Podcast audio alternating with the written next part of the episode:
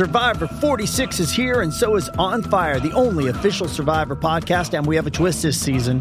The winner of Survivor 45, Dee Valladares, will be joining us every week. We're going behind the scenes of the biggest moments, the how and the why things happen, and the strategy and analysis you can only get from someone like me, a Survivor winner. Listen to On Fire, the official Survivor podcast, wherever you get your podcast.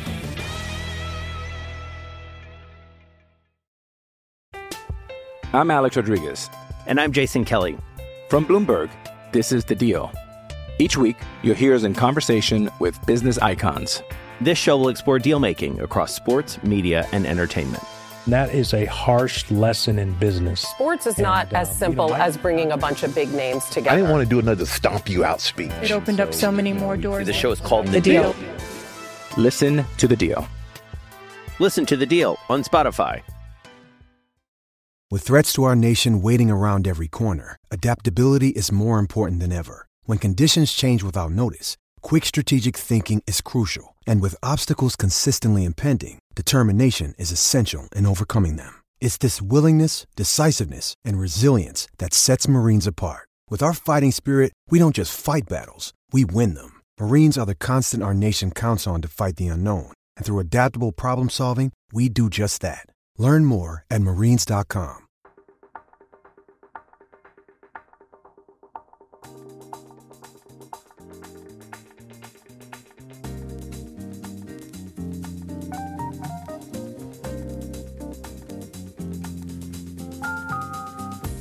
Hello and welcome to another episode of the Old Lady Speaks podcast on Black and White and Red All Over. I am your host Danny, coming to you for episode number forty-six.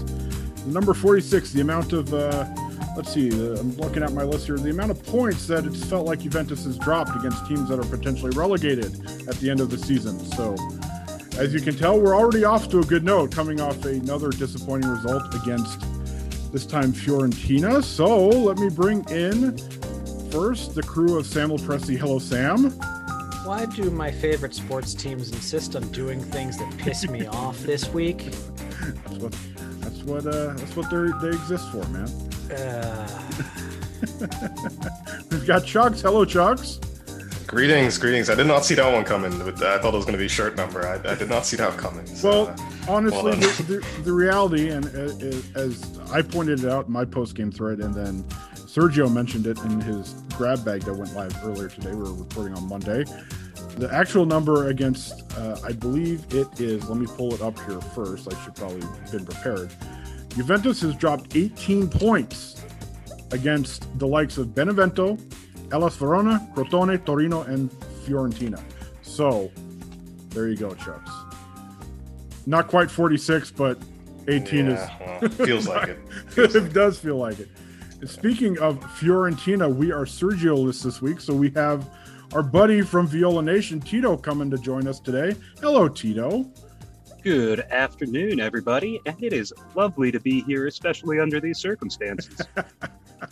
I'm sure it is as uh, as taking points away from Juventus not once but twice in a season is certainly uh, certainly a joy to you as these times are are as they are interesting for Juventus. I'm sure they are just as interesting for different reasons for Fiorentina. And I want to actually start with Tito because an outsider's view of Juventus. Obviously, we've discussed in the past that they're not necessarily appointment viewing for you, seeing as you you root for a team in purple. But just from your point of view, what is wrong with this Juventus team? And obviously, going off of yesterday's game, it uh, it is another prime example that this team is just so incredibly flawed in so many different ways. yeah, I've, I've probably only watched an entire Juve game maybe half a dozen times this year, so I am way, way far away from being an expert. The first thing that hit me was that this 352 that Pirlo ran out was just catastrophically bad. Seeing all of you nod, so I feel like I'm on the right track here. Uh, yeah, the the the lack of any real creativity in the wide areas, particularly against teams like Fiorentina, especially under Giuseppe Gi- Iachini, who are just going to sit deep and play five central defenders across the back, even if one of them is Igor, who's basically a refrigerator on rocket skates. It's it's very easy for them to uh, clog the middle, sit deep, invite a bunch of midfielders forward and then hit on the counter, which they did. Fiorentina did very well, which is a rare occurrence for them to do anything very well this year. Uh, I guess the other thing that really stood out to me was the the lack of incision in midfield. I know that Danny, this has been one of your things for a little bit. I've read a couple of your pieces on this, but I mean, Aaron Ramsey didn't create anything. Adrien Rabiot was completely invisible. Rodrigo Bentancur, especially in the first half, I only really noticed him when Sofyan Amrabat was given him Bofa. So like, yeah, it's it seems pretty embarrassing to me for a Juve midfield to be that short staffed and that out of ideas against a team that like it's Beppe Iachini. You know exactly what they're going to do. You've had a whole week to prepare, and that's what they trottled out. I don't know if that's Pirlo being out of ideas or if that's just that the personnel available are woefully inadequate in the middle. But I would imagine y'all have a much better sense of this stuff than I do. So I'd actually be very interested to hear your thoughts.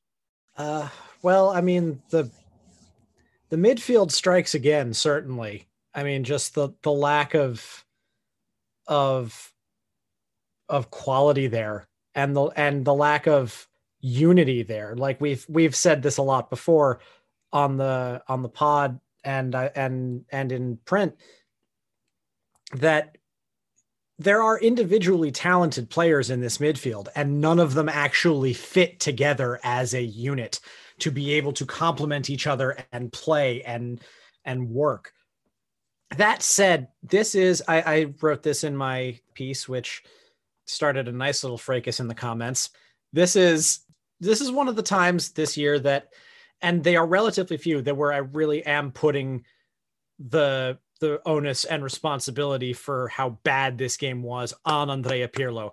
Usually I don't. Usually I I don't think that as it, I I tend to say no coach can get much more out of this group based on how it's constructed.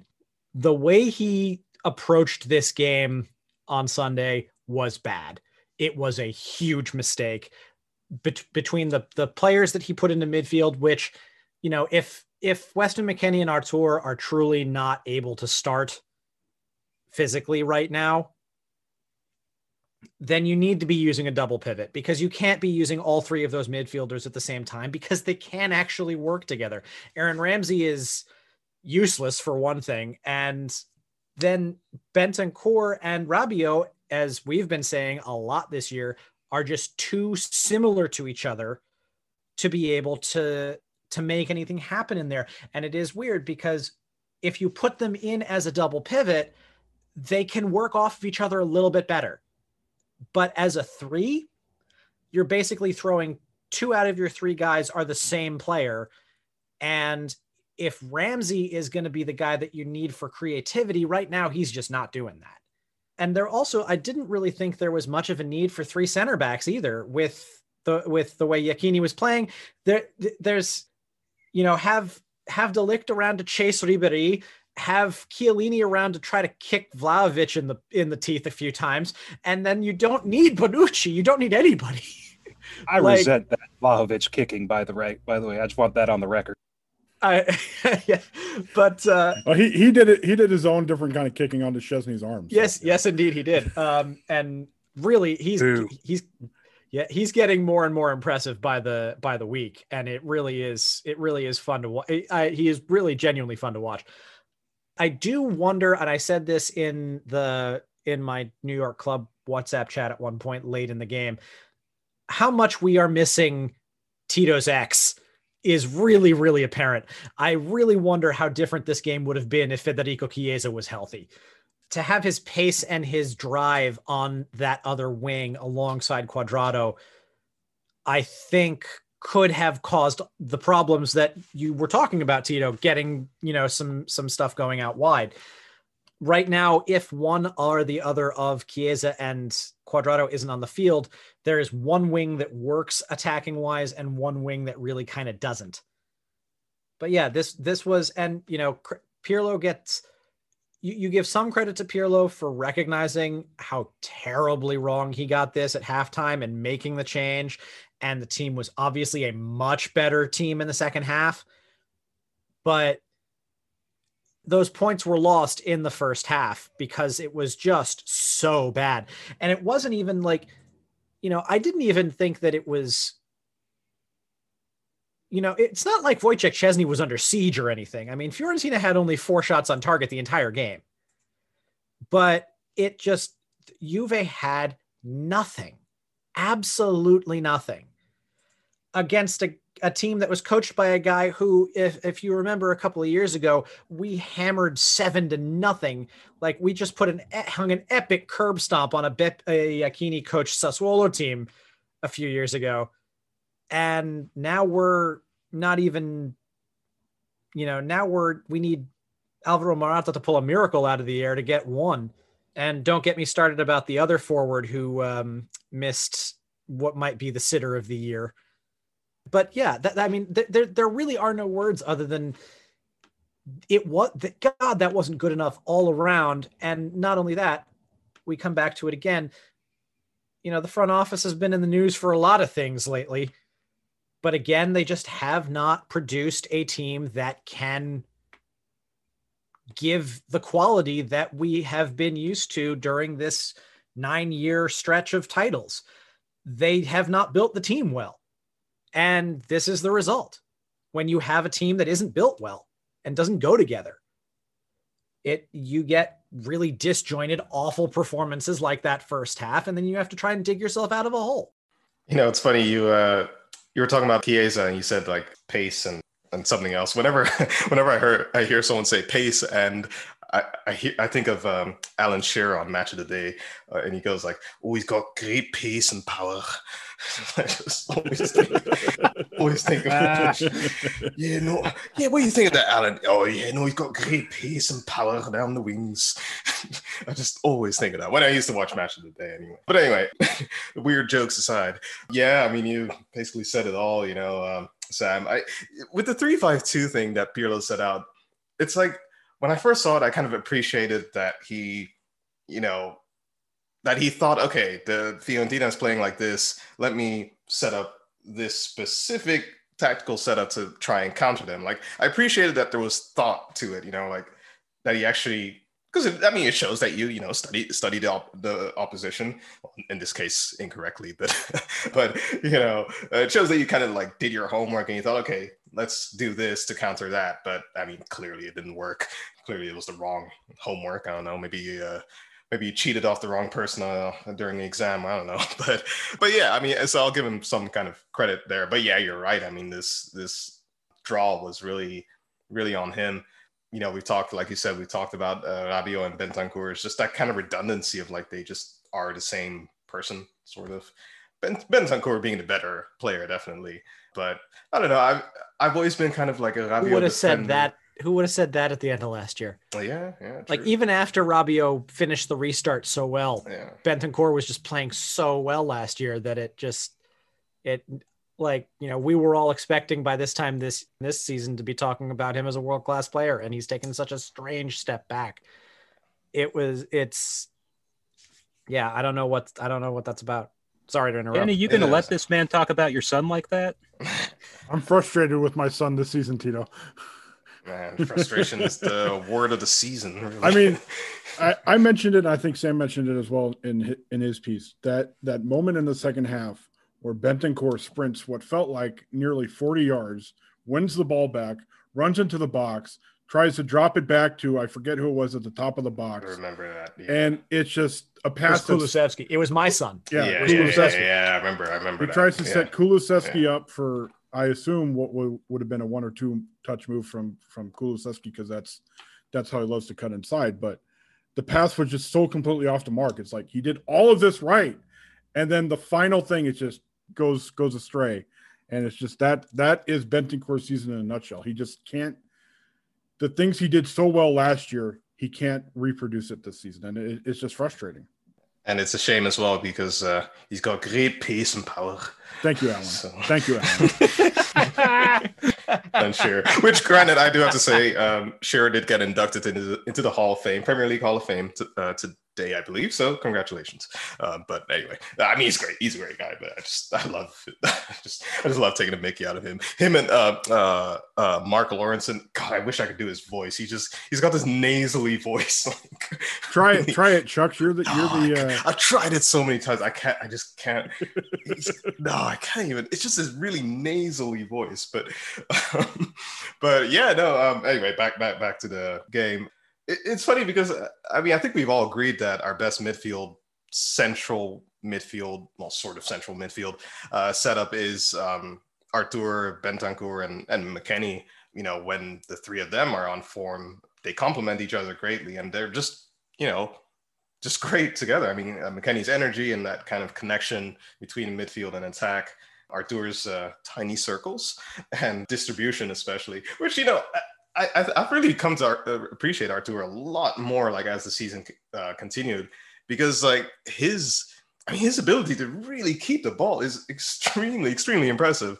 Um, you know, he just as long as he's he not making boneheaded moves in defense or passing the ball three quarters of the way across the field in front of his own goal. Yeah. But I mean, that is the Barcelona. Beat me to that one, Sam. Yeah, that is such as the Barcelona way. But no, he always he has a lot of times where I'm like, oh, he's gonna he's gonna lose the ball here, and he just doesn't lose it. Like just doesn't lose it. So I mean, that's that's you know really impressive. But yeah, you're right. It, it in in a way, Pirlo setting up the three five two, it just meant that there were basically the entire play was in the center of the pitch because you know you have three center backs versus three center backs three central midfielders versus three central midfielders. Um, well, and then yeah, two strikers and two strikes. Obviously, the two strikers against the center backs. But anyway, you get what I mean. But you know, everyone was in a central. Like the only white players for us were Cuadrado and Alex Sandro, and uh, for Fiorentina, I guess Igor and uh, I forget who. Uh, Lolo Venuti. Uh, the smileyest, happiest man on the field at all times. I, that was exactly what I was going to say. so it just was a really, really congested play uh, match just in the center in the center because there were basically only central players. So that I mean that obviously that that plays to the team that doesn't want to you know play a lot, I guess, uh, you know, which is obviously going to be the lesser team. I'm sorry. Um, but, you know, and, but yeah, like you said, credit to Pirlo for recognizing that in halftime and just, you know, changing that up. And I mean, clearly that worked a lot because it was night and day between the first half and, uh, and the second half. But yeah, it just kind of sums up the season, you know, just, I mean, the amount of points dropped against smaller teams, it's just like, come on. I mean, you know, it, it's, yeah, that's unacceptable. But well, I mean, I don't know. It, it, hopefully, we just learn for this for next season. I pray because, like I said, I've said it a hundred times, and you know, if next year becomes another transition year, we are really, really screwed. I think. You just look how the rest of the the week's results went. Milan drop points. Atalanta win. Napoli wins. There are currently three teams sitting on 66 points. Juventus is one of them. And if we thought the race for Europe was tight before, well, after this weekend with five games to go, it's it's even tighter. So it it's the same old thing. This team is, you know, you look at Rabiot's mistake, give away a penalty, another self-inflicted wound to a season that has been just filled with self-inflicted wounds. So it's frustrating. And I was just sitting there. I mean, albeit, you know, I was awake at the uh, ass crack of dawn for the Juventus women game. So I was already frustrated about that. But then you compound that with how Juventus played against Fiorentina, and it's just yeah, it was it was a bad day of, of, of ball. I can I can definitely say that. So. And it is amazing to think that after all of this, after that Milan game today, Juventus still controls their own destiny, which is insane to realize that we are actually right now, you know, if the if the season did end today, we would be in the Champions League. Other things pending. We'll get to that. But uh but that it it's it is amazing that no one seems to want to pull away right now in this gaggle of people and teams. Atalanta are the are the only ones that I would not think would have like a real lapse over the the course of the um, over the course of the run. And Napoli have a, I mean, Napoli obviously have the easiest run in, although they, I think their second to last game is actually against you guys, Tito, and you guys will probably be playing for your, you guys will have a lot to be playing for at that point, hopefully give or not. take.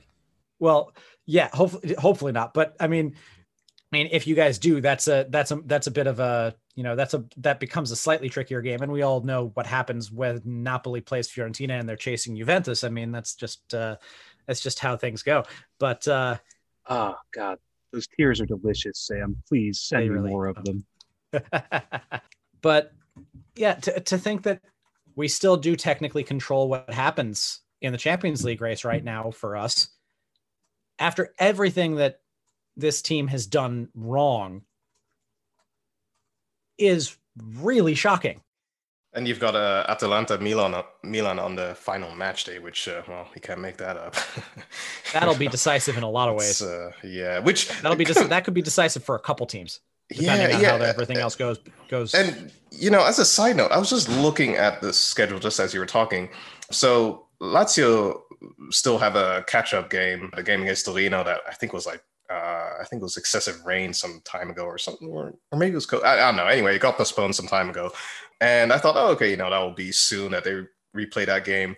That game is going to be replayed on May 18th, which is five days before the final match day of the season, which is just ludicrous. Like, how can you leave like a catch-up game like this Lazio, important? Lazio Torino that that was because the that delay was because the it, that was a COVID thing and Yeah. Lazio wanted a forfeit and they didn't get one because Nap- of Napoli's verdict against us. Yeah, which which is fair. Like that's fine, but it's like I mean, they neither team is playing in Europe, so they have more than enough time to catch that game up like anytime soon. I just find it like crazy, such an important game to leave it all the way till then. Bizarre scheduling in Serie A? no No, I never. Yeah, it's madness, Captain. so yeah, I just thought you know, I just I was just looking at that as you were talking, Sam, and I was like, what? Like how? So you know. Tito, your your thoughts on everything that is going on in the top four? Obviously, you've got like we've mentioned, relegation worries to uh, occupy your mind first and foremost. But knowing that this, as Sam said, is a, is a battle where nobody's really taking control of, other than say Atalanta for second place currently. It's and sorry for the language again, but it's just a complete complete clusterfuck right now, isn't it? It is. It's it's actually kind of glorious. I really like it when it gets You're stupid up You're such an agent of chaos sometimes. Absolute dude. If you're a Fiorentina fan, you don't like things to be easy or logical. That's that's kind of how it works. Yeah, I'm actually kind of intrigued by it. I think that uh, I mean, again, sorry everyone listening. I think it's not a terrible thing for Juventus to miss out on the Champions League this year after winning, you know, the past couple of centuries in a row. It, it'd be really nice to add a little bit of a variety in there, and also Juve in the Europa League could be very entertaining to me for any number of reasons. Yeah, I, I think I don't trust Milan. I've seen what Stefano Pioli teams do in crunch time. Uh, he had a pretty rough run in with Fiorentina where they could have easily qualified for the Europa League and just collapsed. Uh, lost to Cagliari in a who was at the time in a relegation battle. Spoiler alert, and then got shelled by Milan, of course, on the last day of the season to lose out on that spot to the Rossoneri. And I, I mean, Pioli seems like a lovely, lovely man. Nothing but respect for him. The way that he handled the team and everything around Davide Astori's death was done with the greatest grace and dignity imaginable. I don't I have not found anyone who has a bad thing to say about him as a human being, which is obviously way more important than kicking a ball and stuff. But I think his teams also have a tendency to get figured out. I think you saw it with Lazio earlier today. They clearly knew exactly what they were doing, and aside from the first 30 seconds, Milan never threatened. And it, yeah, so I, I don't trust them. I think they're going to keep on dropping like a stone. And then, yeah, Napoli. I mean, sure, Juve, maybe. It's it really feels like nobody wants it very much, like like Sam was saying, and that's fun because yeah, chaos. We've replaced our usual agent of chaos with a substitute agent of chaos. So Serg- Sergio's spirit is still here with us, even though he's not physically here. Is what what kind of chaos is he like a good? Is he like a? uh He he's been. Uh, What's his he- alignment basically? He, has been He's- saying Juventus in the Ro- Europa League would be hilariously fun for a few weeks now. So I would call I would call Chaotic him good. chao- I would yeah, I would call him chaotic good. I think I, I would say that. Fair. I, I'm I'm trying to bring a little bit more chaotic evil energy in here with y'all. Well, we don't expect anything less, but yeah, if you if you recall when we recorded, and obviously we don't want to talk too much about Sergio when he's not in the in the Zoom room, but you'll you'll Nah, remember do it. Do it. you all you all remember on the uh, Maurizio Sarri fired podcast that turned into s- reports of Andrea Pirlo hired towards Oh, yeah. about two thirds of the way in.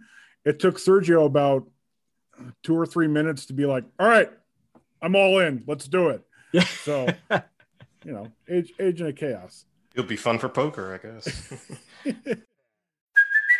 Hey, it's Kaley Cuoco for Priceline. Ready to go to your happy place for a happy price? Well, why didn't you say so? Just download the Priceline app right now and save up to 60% on hotels. So, whether it's Cousin Kevin's Kazoo concert in Kansas City, go Kevin, or Becky's Bachelorette Bash in Bermuda, you never have to miss a trip ever again. So, download the Priceline app today. Your savings are waiting.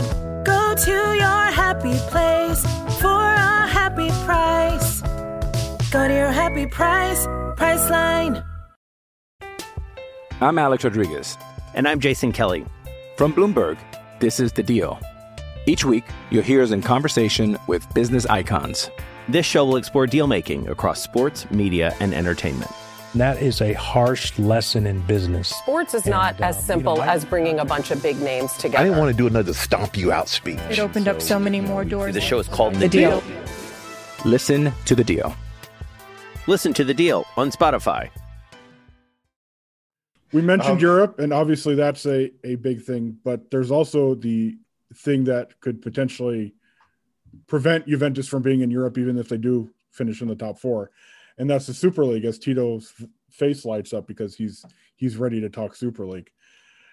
Of course, on the same day that our podcast talking about the Super League last week comes out, Super League falls apart.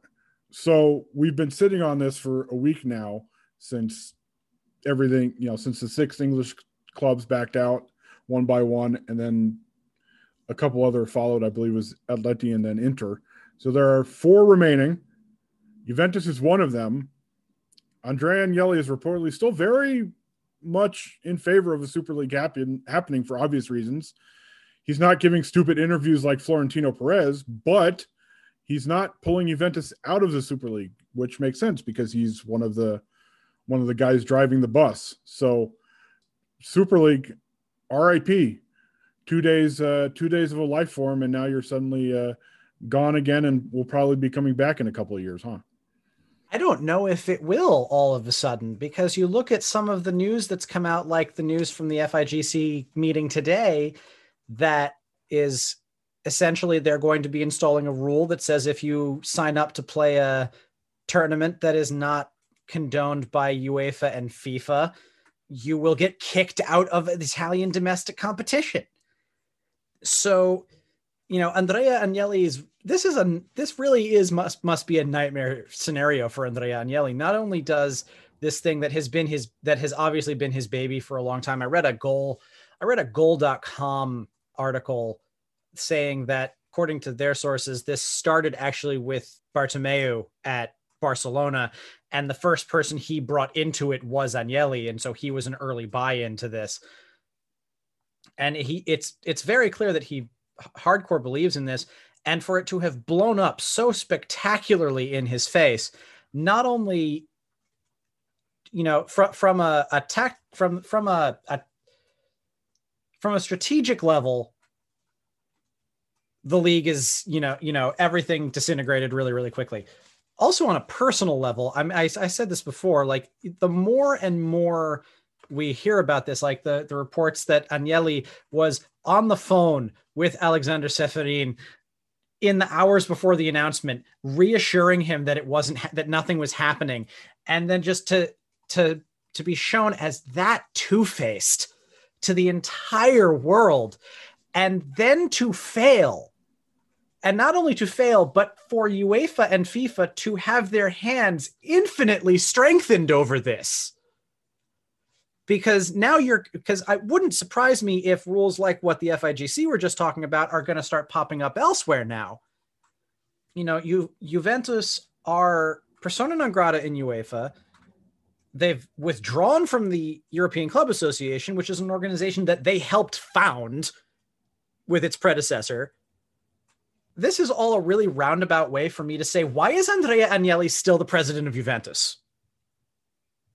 I am going to be writing something about this, but when you fail this titanically and put the the organization that you are leading in such a terrible position, you can't continue. It just doesn't work. I'm looking at you know just just looking you know unless there's you know they unless he fi- he finally gives you know he or whoever ends up running Juventus we'll see finally gives up the ghost on this and and pulls pulls away from the the Super League very possible that you won't be playing in Europe as you said Danny. Not only that you know i said last week when we were talking about this that like all the stuff that we were talking about with transfers like goes out the window you know, in terms of transfer targets because because of the backlash for this. If Andrea Agnelli is still running Juventus, who is going to do business with us? Like you're like one of the the club that we probably have the closest relationship with in terms of transfers over the last five or six years has been Sassuolo. They were one of the 11 clubs that signed that letter telling the telling Lega Serie A to to punish the three Italian cl- us and Inter and Milan. One of the strongest relationships that we have with the club outside of Italy was with Michel Alo, uh, Aula, Aula. How, how do you pronounce that uh, his name at, at Lyon? And he came Chuck, out and said, "I don't know." and and he said, "I don't look at me. I'm just some guy." And he said i don't know what and he said on the record this past week i don't know what i don't know what happened. I don't know what's going on. I he, he basically said i don't know if i can trust Agnelli anymore. And like like all of the all of the bridges have been firebombed. There the club has no influence in where the european game might go anymore. The way obviously they're obviously Ceferin is not going to be listening to any calls from Juventus anytime soon. And the ECA, you know, I mean, all it, it remains to be seen what the ECA will do with all 12 of the teams because they all essentially withdrew from the ECA at the same time. Like you have left Juventus a, a pariah in European soccer. And you failed in your objective with the Super League it's not happening right now. Based on some of the things that we've seen in this last couple of days, they might not ever be able to get something like that off the ground. And I'm not trying to put UEFA or FIFA on some kind of pedestal here because they are titanically corrupt organizations in their own right. But when you make them look good by comparison, you are doing work. And I mean, I I I personally I think that either Andrea Agnelli has to has to bite the bullet and and finally acknowledge defeat and give up. Or and the the the date of this is May 27th when this might happen is that at the next Exor shareholders meeting John Elkann may decide to force his hand and if he decides that it's you know that his position is untenable and and replace him. I hope one of those two things happens because i don't see i see an incredibly bleak future for this club if andrea agnelli is still running it before next season because I don't see what I don't see how anyone will engage with us based off of what's happened in the last two weeks. Yeah, and uh, you know, if if indeed, Sam, if all of that does happen, like in terms of you know the future and how other clubs deal with us, which I, I mean, it's definitely a possibility with that. Yeah, I mean, objectively speaking, it makes it pretty hard for Agnelli to do his jo- to do his job, like as a president. So, I mean, just in terms of you know his job description of running an organization and being the head of the organization, it, it becomes pretty hard for him to do his job. I mean, to the point where you know uh, he might be more. No, I, I don't know if I should say that, but if he he might become more detrimental to the club than you know positive to it because indeed, I mean. Uh, the PR fallout from this whole Super League ordeal uh, for the for for him clearly has been catastrophic, and then by extension for us being the club is also pretty you know bad because it just like he is the head the chief executive you know he's the head of the club. So anything that kind of people are gonna you know extend whatever bad he does to kind of to the club it kind of like an osmosis if you will kind of uh, or kind of a negative halo effect i guess. But yeah so you know if his image becomes so bad it might start to affect the club. And yeah if it does then he he is damaging the club basically which i mean i think he already has through through this whole super league thing which again i mean i know that hunter hunter in the slack uh, channel he always talks about just the whole intentions versus results kind of thing. And you know how i, I and i agree with this. I genuinely believe that agnelli's intentions were for the best of the club, like this whole Super League thing. Even though obviously I disagree with just the whole Super League stuff. Yeah, I mean, he he he's drunk that he has drunk that Kool Aid. He truly, I do think he truly believes that he is doing what is good, what is best, not just for Juventus, but for football as a whole. Yeah, and likewise, I think that's incredibly like, misguided, but I think he actually does believe that.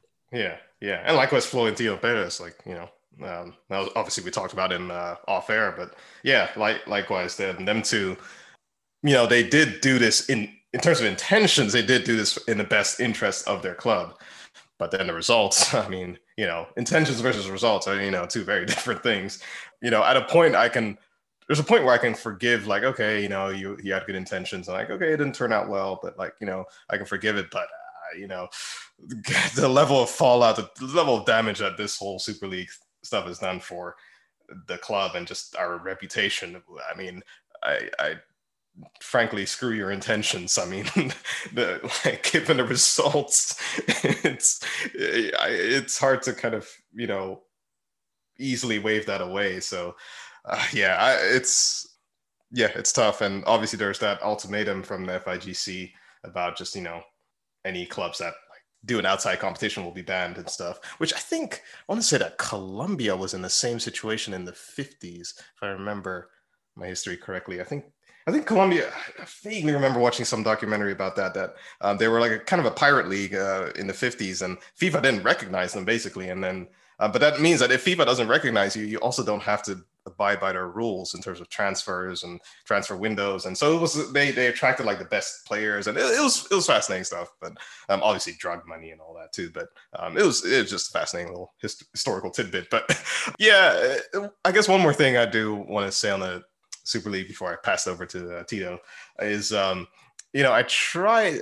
I try as much as possible to kind of like, you know, look on the other side of things and like, you know, play devil's advocate and all that because um, I remember uh, I think it was David Brooks that said it in a New York Times writer. He said something along the lines of like wisdom is just this constant awareness that you might be wrong in whatever you're saying.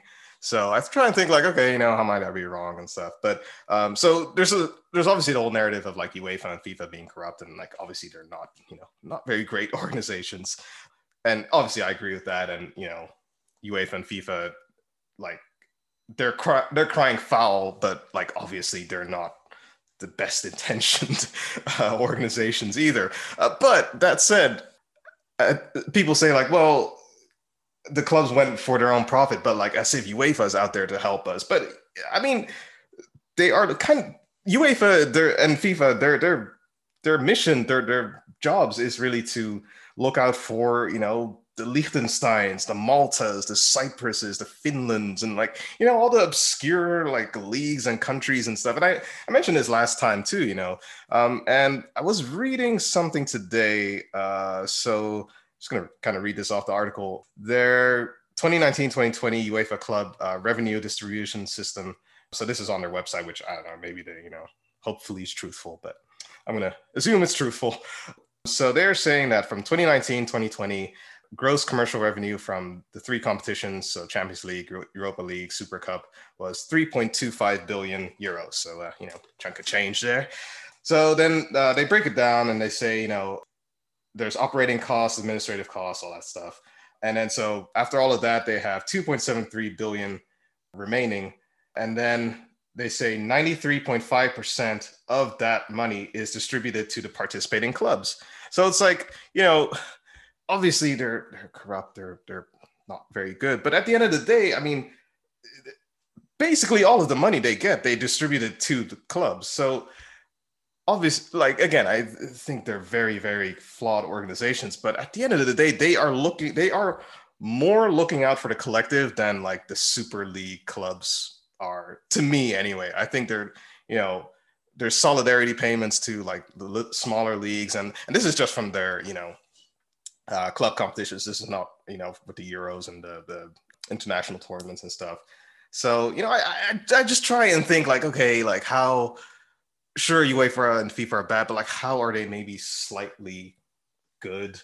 And I think that is one way in which they are, and like you know, they are looking out more for the collective. And I was listening to a BBC podcast today, yeah, it was today, uh, and of course, my man Tim Vickery was you know laying it out there. He was he was putting them he was putting them bombs. Man. He was he was, he was telling. I, well, I do have tea. Oh, I just finished it. Oh, well. but, uh, it's finished. so uh, um, shout out to my green tea. But he was saying, you know, that they have pundits from different continents and stuff uh, come on, and there was one uh, from Africa covering the African region. Uh, he wasn't on, but like he, he Tim was fra- um, quoting him, and he was saying, you know, like people don't realize that in in Africa, back when Sepp Blatter was still president, people loved him. Like Africans loved Sepp Blatter.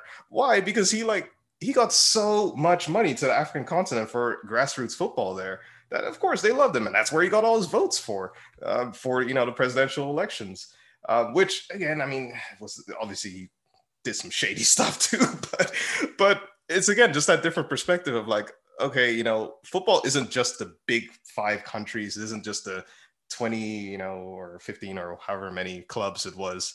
Um, football is the the Liechtensteins, the Ghanas, the Thailands, the Bolivias. That is really just statistically speaking, that is football, you know, like that the majority of clubs of players are just tiny little, you know, obscure kind of clubs and players that just kind of they earn minimum wage and they just kind of, you know, hang out for a bit. You know, that really is the majority of football. So you know, I don't know. I try I try and kind of yeah, just kind of balance it out. But um regardless, this whole thing is a bloody mess. And I mean it's just uh, it, yeah, I, I really hope that football as a whole comes out better as a result of this, and that we all just kind of, yeah, figure stuff out. You know, I really, really hope so. Um, but knowing people, uh, probably won't. Probably, probably won't. Nevertheless, you got some players with some great pace and power. I like the I like the uh, catchphrase for this episode. That's very good. If you can uh, write That'll that out title. with the uh, yeah, if you can write that out with the appropriate accent, I will be very impressed. I'll, I'll, I'll see what I can do when I post it. I'll, I'll kind of piggyback on uh, on what Chuck said. As a fan of a club that's you know obviously still a massive club like Serie A, huge payroll, all of that, but also is uh, several orders of magnitude smaller in a lot of ways than Juventus, despite what we like to tell ourselves sometimes yeah, I, I think that most most fans of clubs that are not Super League that weren't a part of it or weren't invited. You know, I, th- I think a lot a lot of the the outpouring of just disgust with the Super League is I mean, I think some of it was probably transferred a little bit because yeah, UEFA FIFA, all the, you know, down to FIGC, Serie A, these are all corrupt and bad organizations. Uh, I think, too, though that uh, when when you get a chance to see the people at the top of the heap get brought down back to everyone else's level a little bit, that's just inherently satisfying as a human being. Like we like those stories. I think also having it be these billionaires specifically, you know, people like uh, Agnelli, who's basically royalty in Italy. I know we estab- we abolished the monarchy there a while back, but like, come on. Uh, Florentino Perez, also I- incredibly wealthy. And when you see these people, uh, pardon my language, but just get out on national television in front of the whole world and show their asses, it's really, really great.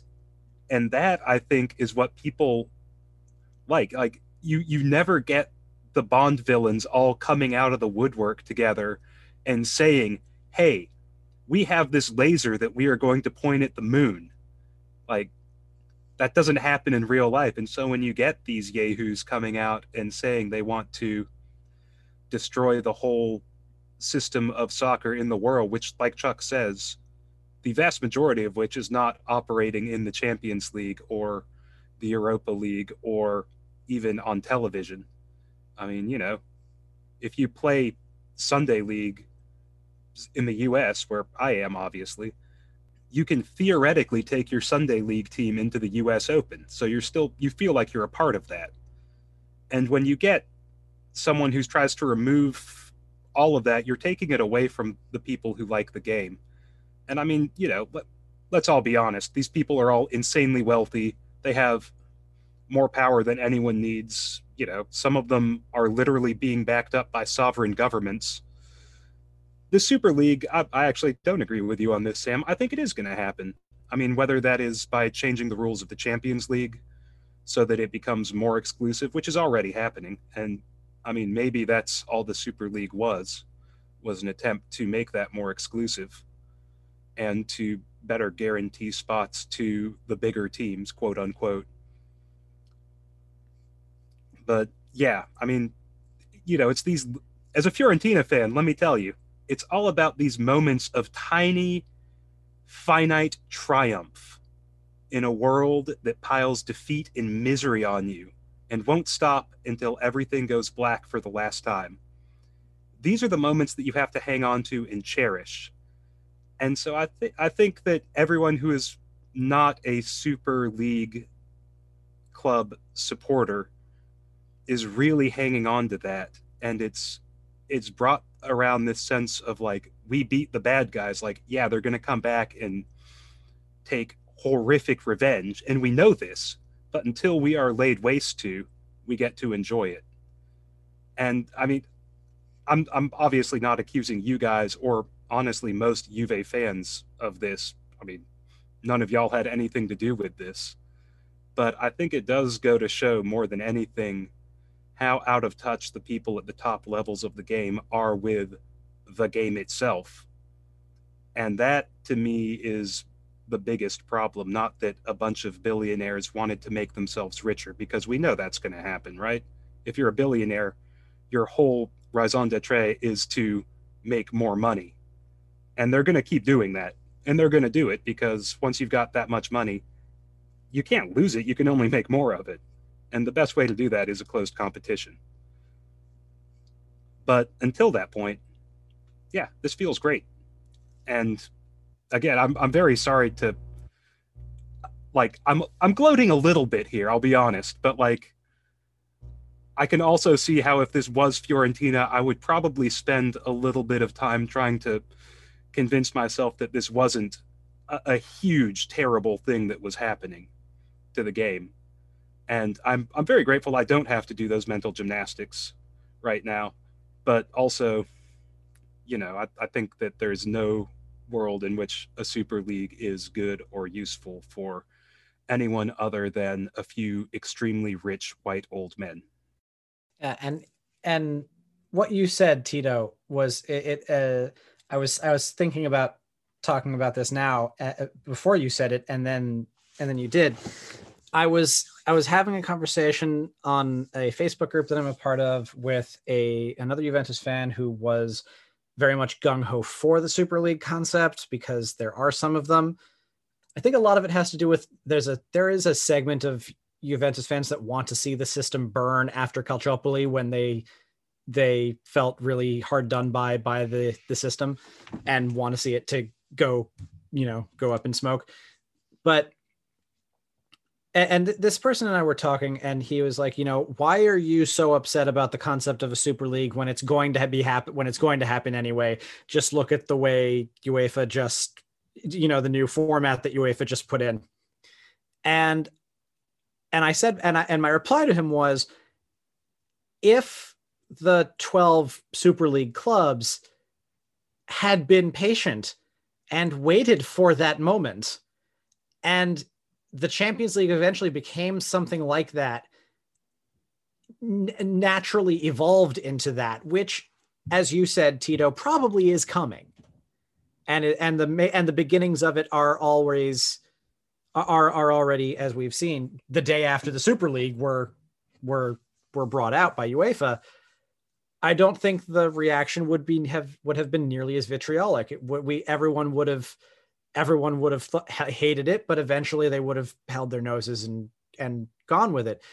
The difference here was here were 12 clubs that said we are we are better than you because we say we are. And that was the the mistake.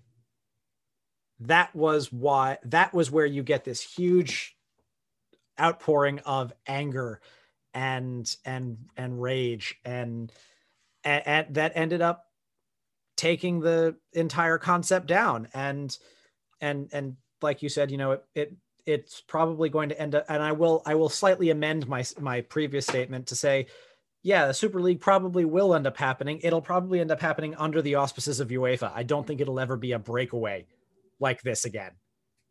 But yeah i i i just think that it was th- this whole thing was so poorly planned. And it it it remind it it's a little bit like the last couple of of we of years of Andrea Agnelli where he just starts he started running too fast for himself with Ronaldo with you know trying to pick coaches that would change the way that we play in in a blink of an eye. After years of going slow and building up he decided to you know try and and start moving at a breakneck pace. And he did the same thing with the Super League. And I think I said this last week too. I don't think that they would have rushed this so much if it hadn't been for COVID. Because there are a couple of, I mean, Juve is certainly in a desperate situation right now. And uh, when it comes to funds after COVID, and I, so many people that I've talked to talk whenever I say that you know, make jokes about how much money Agnelli, the Agnelli family and Exor has. And I'm like, well, yeah, but Juventus only gets as much as Exor says they get. And and then they have to make it all the rest. But yeah, it's it, it was it was just the titanic arrogance of it all. And and and the and just undue haste that unraveled this whole thing. And now who knows where we're going. Yeah, I said it last week and I'll say it again this week. Uh, we're certainly not done talking about this. But when I said that last week, I figured there'd still be a Super League around. So who knows what can happen the the day this podcast drops. you know, so anyways, that super is, duper league. That's right, super duper league. With the same boring logo too yeah, it's kind of like how you went Super Saiyan. It's kind of like how in Dragon Ball Z they went Super Saiyan, Super Saiyan two, and then they just went like some ridiculous power levels. I believe it's, I believe the current top level is Super Saiyan God Super Saiyan. Yeah, yeah, yeah, yeah, yeah. True. I yeah, believe yeah. that is the top level at the yeah, moment. Yeah, yeah. First was yeah. Anyway, let's not get into that. All right. As always, for the record, Vegeta is my favorite character. Just yes, saying. Just yes. saying. Thank you. I promise that next week we will have the return of Twitter questions. I know we haven't had them the last couple weeks, but they will return on next week's episode. So if you want to ask us a Twitter question, send us something at Juventus Nation on Twitter. On Facebook, you can follow us on Black and White out and Read All Over. On all the podcasting formats, search Black and White and Read All Over. If you listen to us on Apple Podcasts or on iTunes, feel free to leave us a rating and review. Tito, plug where people can find you. Uh, they could probably find me. People know how to use Google, but you can check violanation.com. We're at violanation on Twitter. You could search for our podcast, that name, on all the major podcasting apps as well. Thank you very much, Tito, for stopping by. I know you were, uh, we, we've been talking about you jumping on a podcast for I don't know how many weeks now. So finally, we got you on. So, uh, and we got you in a good mood because Juventus dropped points against Fiorentina. So that's yeah, that's a plus. That's a plus for you at least. Yeah, you chose a really good week. I'm way less grumpy right now than I usually am. So uh, nice timing, and thank y'all for having me on and letting me, you know, rant against the team that you all love and support, and being like super patient and okay with that. I, I appreciate that and admire and respect you all greatly for your willingness to do that. We, we appreciate we love having you here, man. We appreciate you, buddy, and you're you're always welcome around here. So for Sam and for Chucks and for Sergio, who should be back next week, this is Danny saying thank you very much for listening. Stay safe out there, and we will talk to you guys next week.